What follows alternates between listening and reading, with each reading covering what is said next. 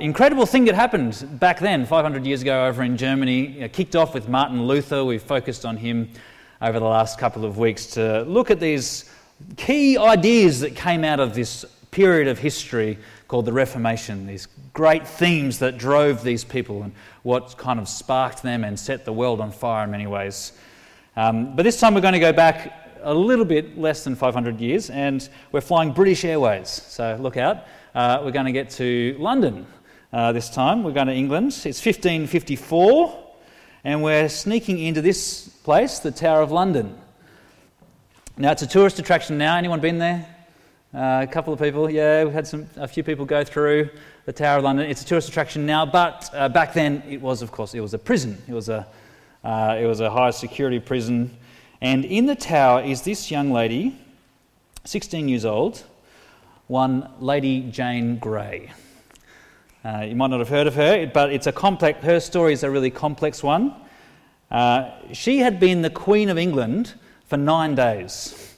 She'd been the queen for nine days. Uh, the Reformation, uh, the Reformation that we've been learning about over in Germany and that spread through continental Europe, had come to, uh, had come to England under uh, Henry VIII. You might have heard about him. He seems to have been motivated probably more by politics and personal reasons than by theology.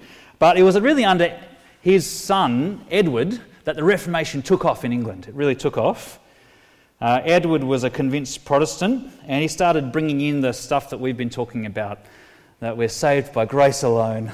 He started bringing that theology and all the, uh, the practices that came with it into the church in England. But Edward died young, if you know the history. A bit of a, this is going somewhere if you're not a history buff, but uh, it's uh, important to have a bit of a sense of. Edward died young. Um, and there was a bit of a crisis at the time. You see, the most direct heir to the throne was his half sister Mary, who was a convinced out and out Roman Catholic. Um, um, uh, she would undo all of Edward's reforms. She would undo them all. And uh, she was also Henry's, this is getting complicated, she was Henry's daughter by the marriage that was annulled, if you know any of the history. Doesn't matter if you don't. So there was a bit of sort of complication there. And so there was a group who thought, well, we don't want Mary to be queen now that Edward's dead.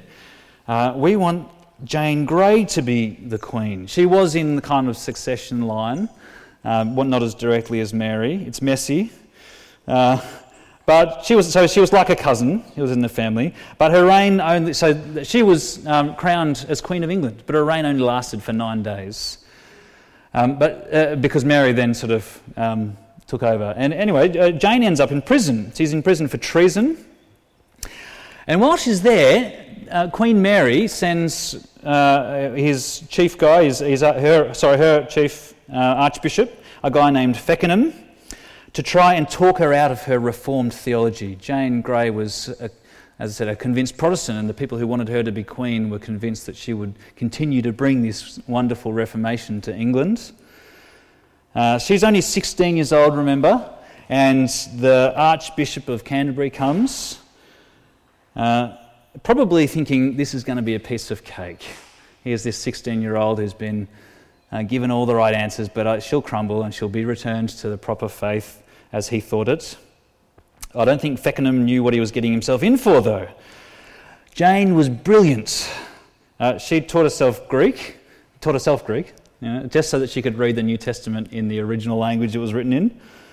Uh, she was learning Hebrew at this time, so she, you know, she's a bit of a brilliant person. And when, she came, when it came to theology, she was actually more, more than a match for old Archbishop Feckenham. And here's, here's part of the record of their debates. Should come up on the screen. Feckenham's trying to kind of catch her out, trying to convince her that Reformed theology, um, this, this recovery of salvation purely by grace, just through faith, was wrong and she needed to change her mind. Uh, so the Archbishop says, And how shall we love our neighbour? Jane replies, Well, to love our neighbour is to feed the hungry and clothe the naked and to give drink to the thirsty and to do to him as we would do to ourselves. So Feckenham then replies, Why? Then it is necessary unto salvation to do good works also, and it is not sufficient only to believe. Wordy kind of language, but you get what Feckenham's getting at. He's saying, Ah, okay, so you have to do good works in order to get saved. You have to do good things. And then Jane says this I deny that. And I affirm, this is old language, but go with it. I affirm that faith only saveth. But it is meet, it's fitting, it's right for a Christian, in token that he followeth his Master Christ, to do good works, yet we may not say that they profit to our salvation. For when we have done all, yet we be unprofitable servants, and faith only in Christ's blood saveth us. Again, kind of old language, this record of this confrontation between 16 year old girl and Archbishop of Canterbury, and she more than a match for him. She replies with, she, her answer really gets right to the heart of the Reformation, what this conflict that we've been thinking about was really all about. Uh, and it was something that Jane and the reformers around her, they were actually willing to die for. Not long after this, Jane was executed by Mary, along with a stack of other Protestant reformers. And if you know the history, it wasn't until Mary's half sister Elizabeth took the throne and then sort of swung things back to uh, Reformation theology, although probably not as strongly as it was under Edward. Anyway, that's by the by. Uh, what is it all about? Um, this, this thing that Lady Jane Grey and this, this dispute that happened, what she was willing to die for, what so many people were willing to die for, it gets to this key question that drove these guys 500 years ago and is still a key question for every person today. It's the question of how human beings can be saved. The technical term uh, is how we're justified. How we're uh, just to be justified is to kind of have this uh, legal declaration over you that says you're right, you're in the rights. When you face kind of a law court of God, God declares you to be right. And this question drove the reformers, it drove Lady Jane Grey. When you stand before God, and if you were with us a few weeks ago, we kind of saw how these guys recovered this huge view of God, right? The, the God of all glory and majesty and power and holiness, this God centered view of life, and they saw the reality of the human condition. This is from last week, a bit of a recap if you weren't here. We looked at this incredible passage from Ephesians 2. They saw that we're not just sick, that we don't just need a bit of a, a pick me up to get us going. We don't, need a, we don't just need a little bit of direction to help us along our way. Uh, the reality that they saw in the scriptures uh, was that we are dead in our sins, cut off from God, from life and light. We need we don't just need good advice, we need uh, saving, we need a new life. We will not stand before this holy judge on our own. We will not be declared right, and we will be justly condemned. We saw last week that any help in our situation needs to come from outside of us, not from within us. It needs to come from outside of us. It needs to be a pure gift of grace. And again, we kept reading this passage last week in Ephesians 2, and that's just what the gospel gives us. That's just what we're given. God has acted uh, in, in, in his incredible grace to give his people what we couldn't have on our own, to raise us up with Christ and seat us in the heavenly places. We have been saved by grace and through faith. Uh, if grace is how God relates to us, this pure, undeserved grace, well, the question that kind of is the next one along that really gets to the heart of the Reformation is if that how God, that's how God relates to us, how do we relate to Him? What's our kind of part in all of this? How do we relate to Him? And as they recovered the Bible, as they went back to the scriptures, they saw uh, that the only answer, the, the answer that they saw there, was that the way we relate to God is by faith and faith alone.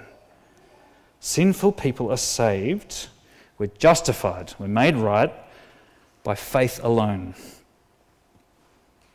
Um, but it's worth, isn't it, kind of just uh, pausing for a second to think um, what is this faith? What, what's going on with faith? What, uh, what is biblical faith?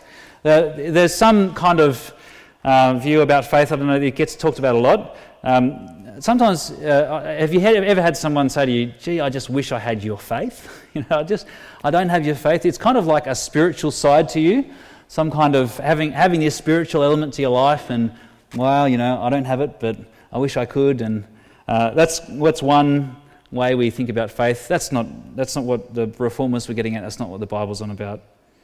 Um, on the other hand, uh, there's this idea of blind faith that gets out there.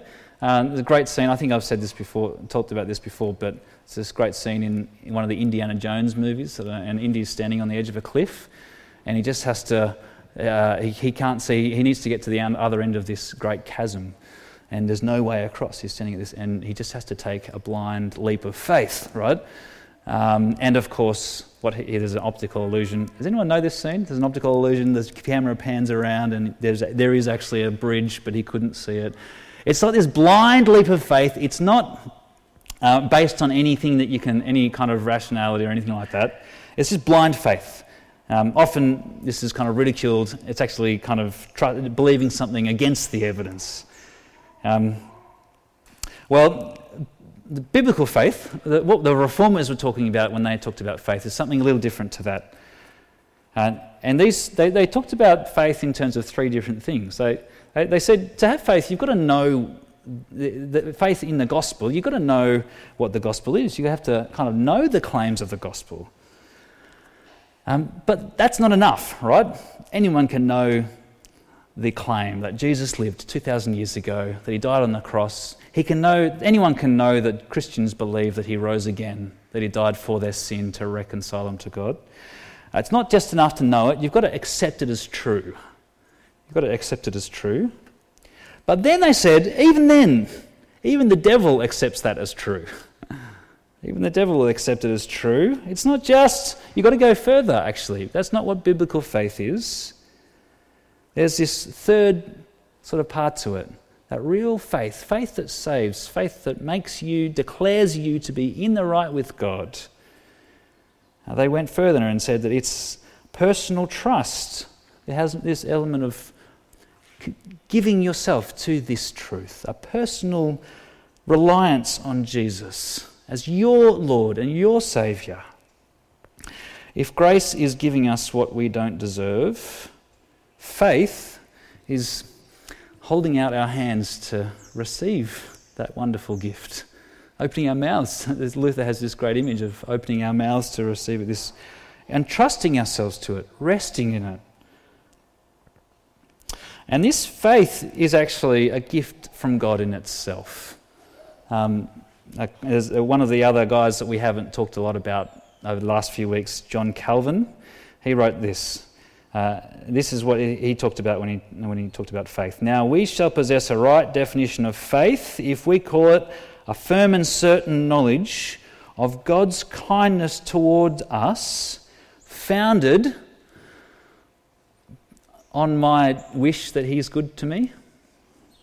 No, no, no. founded on the truth of the freely given promise of Christ both revealed to our minds and sealed upon our hearts through the Holy Spirit.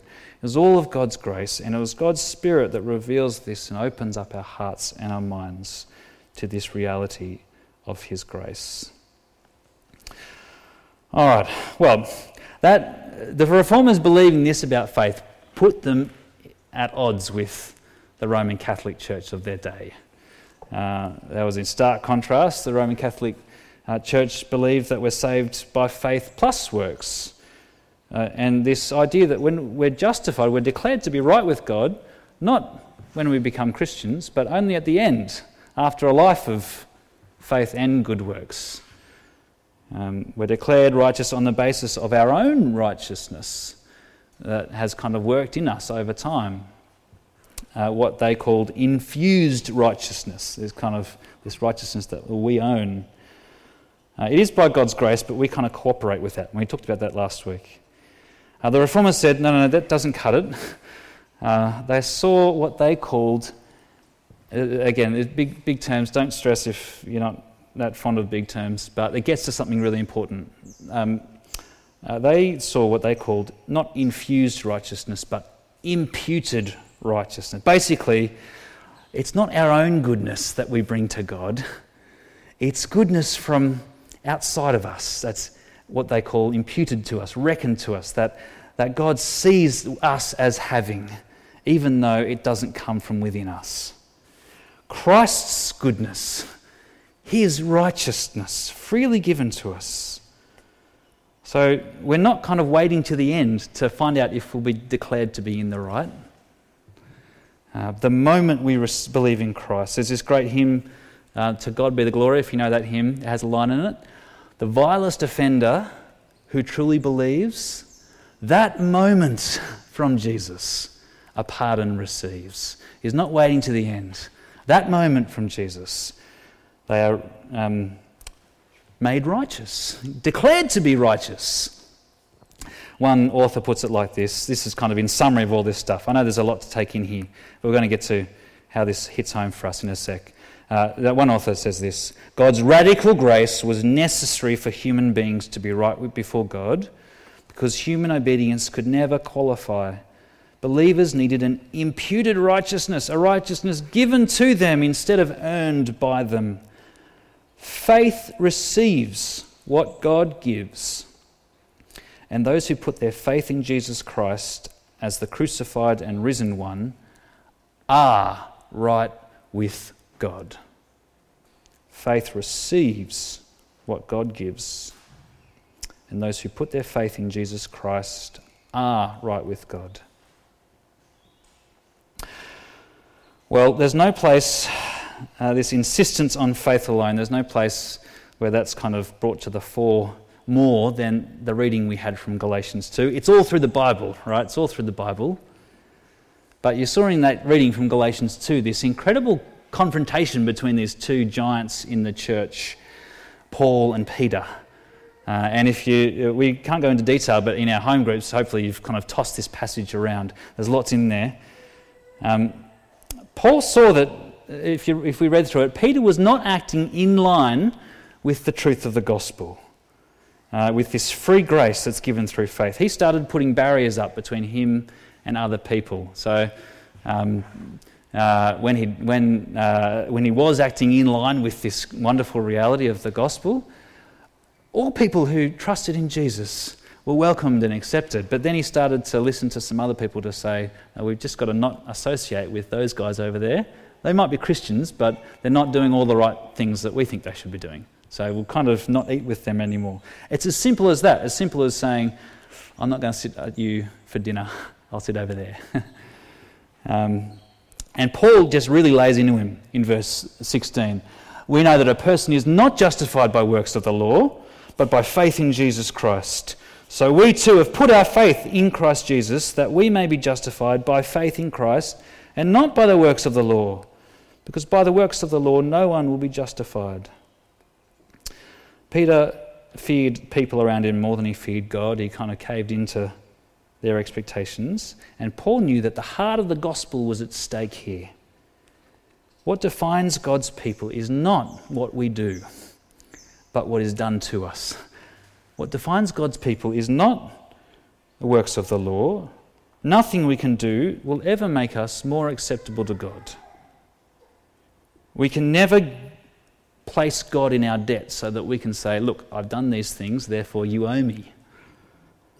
God works by grace, His free gift, and His people are always marked by faith and faith alone. And did you see, uh, if you might have picked up in that reading, this faith gives us a whole new life. Um, one of the objections you often hear to this, and we sort of mentioned it last week, is that uh, this extreme view of God's grace, and it's just through faith that we're made right with Him, doesn't it just lead us to more sin? Doesn't it lead us to just being, thinking we can just do whatever we want because what we do doesn't matter? The reformers thought, and we see it here in Galatians, that when you're saved, oh, this is a line from, this is a good line to remember, we're saved by faith alone, but the faith that saves is never alone. We're saved by faith alone, but the faith that saves is never alone. It always leads to a transformed life always leads to a transformed life. That's what you see in Galatians. Uh, verse 20 I have been crucified with Christ, and I no longer live. See what's going on there?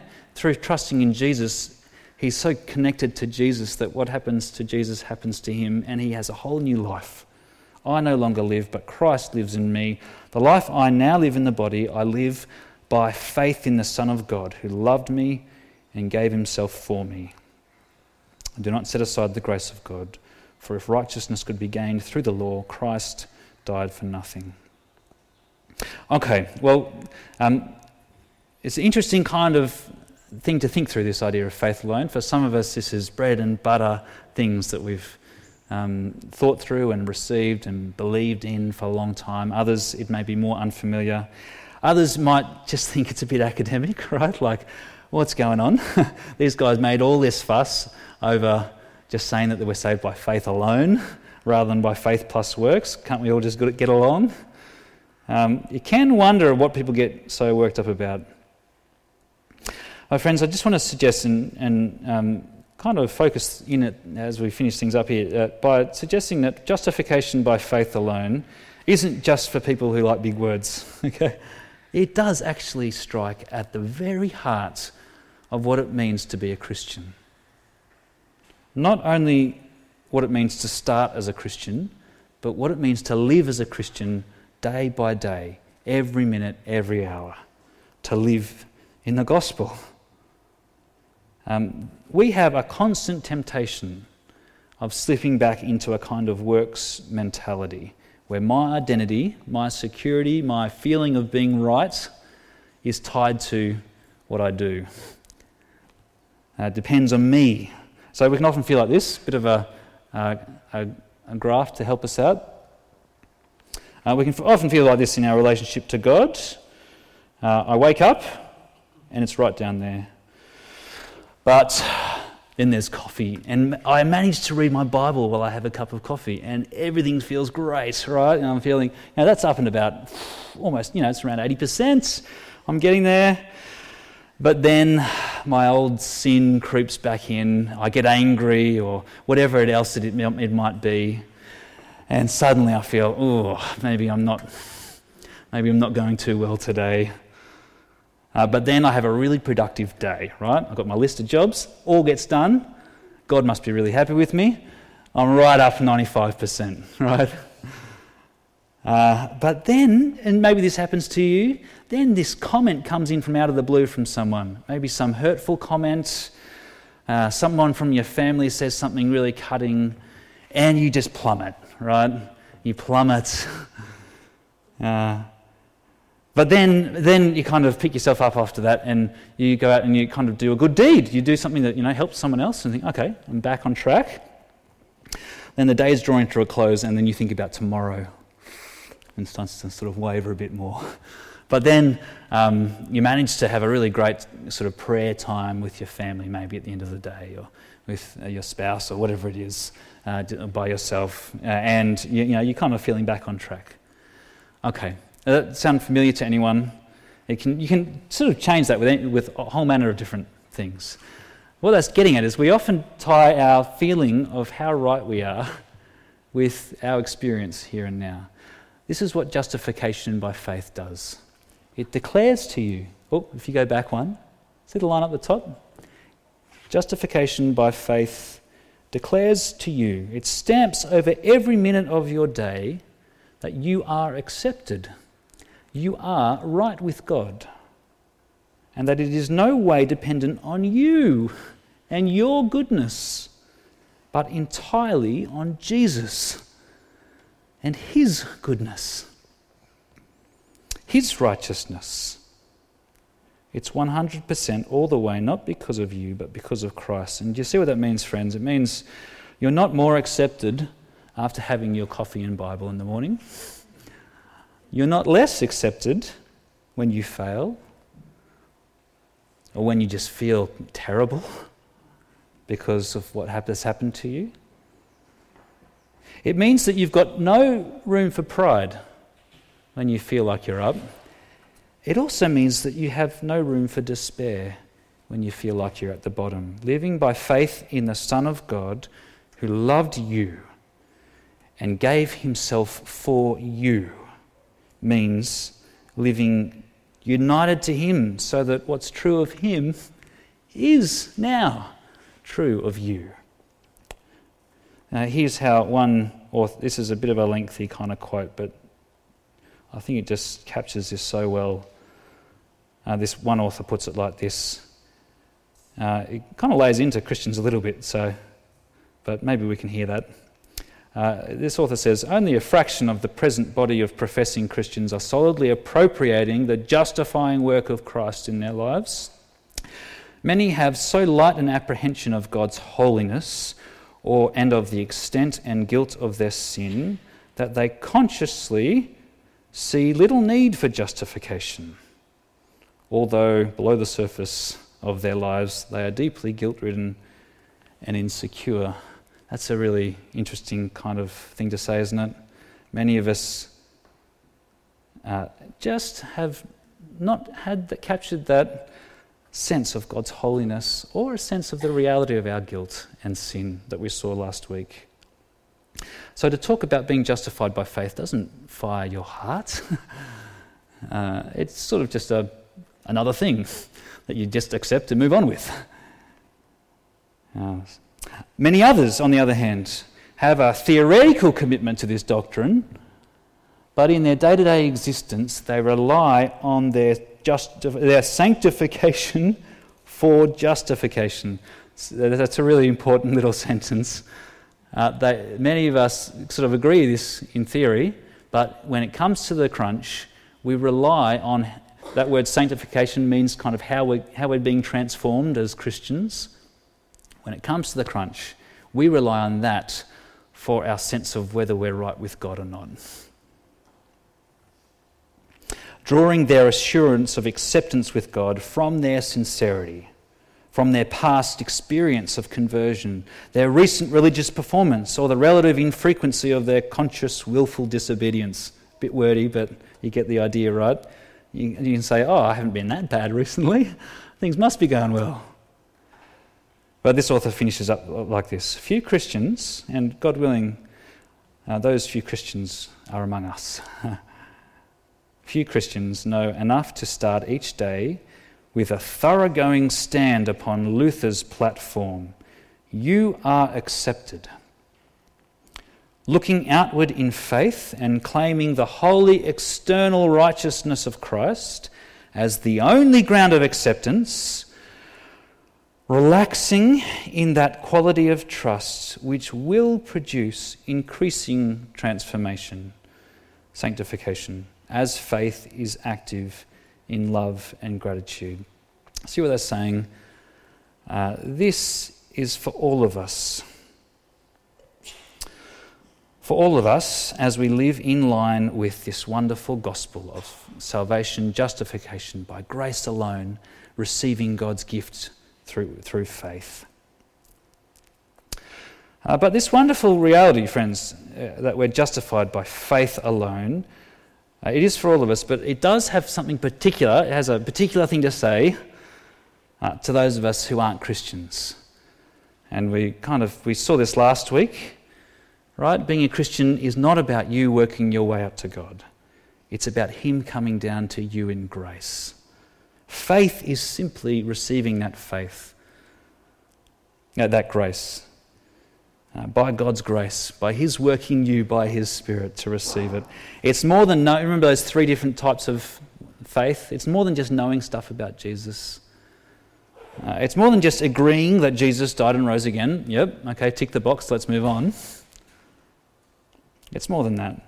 It's seeing that Jesus died and rose again, not just in abstract, but that he died and rose again for you for you.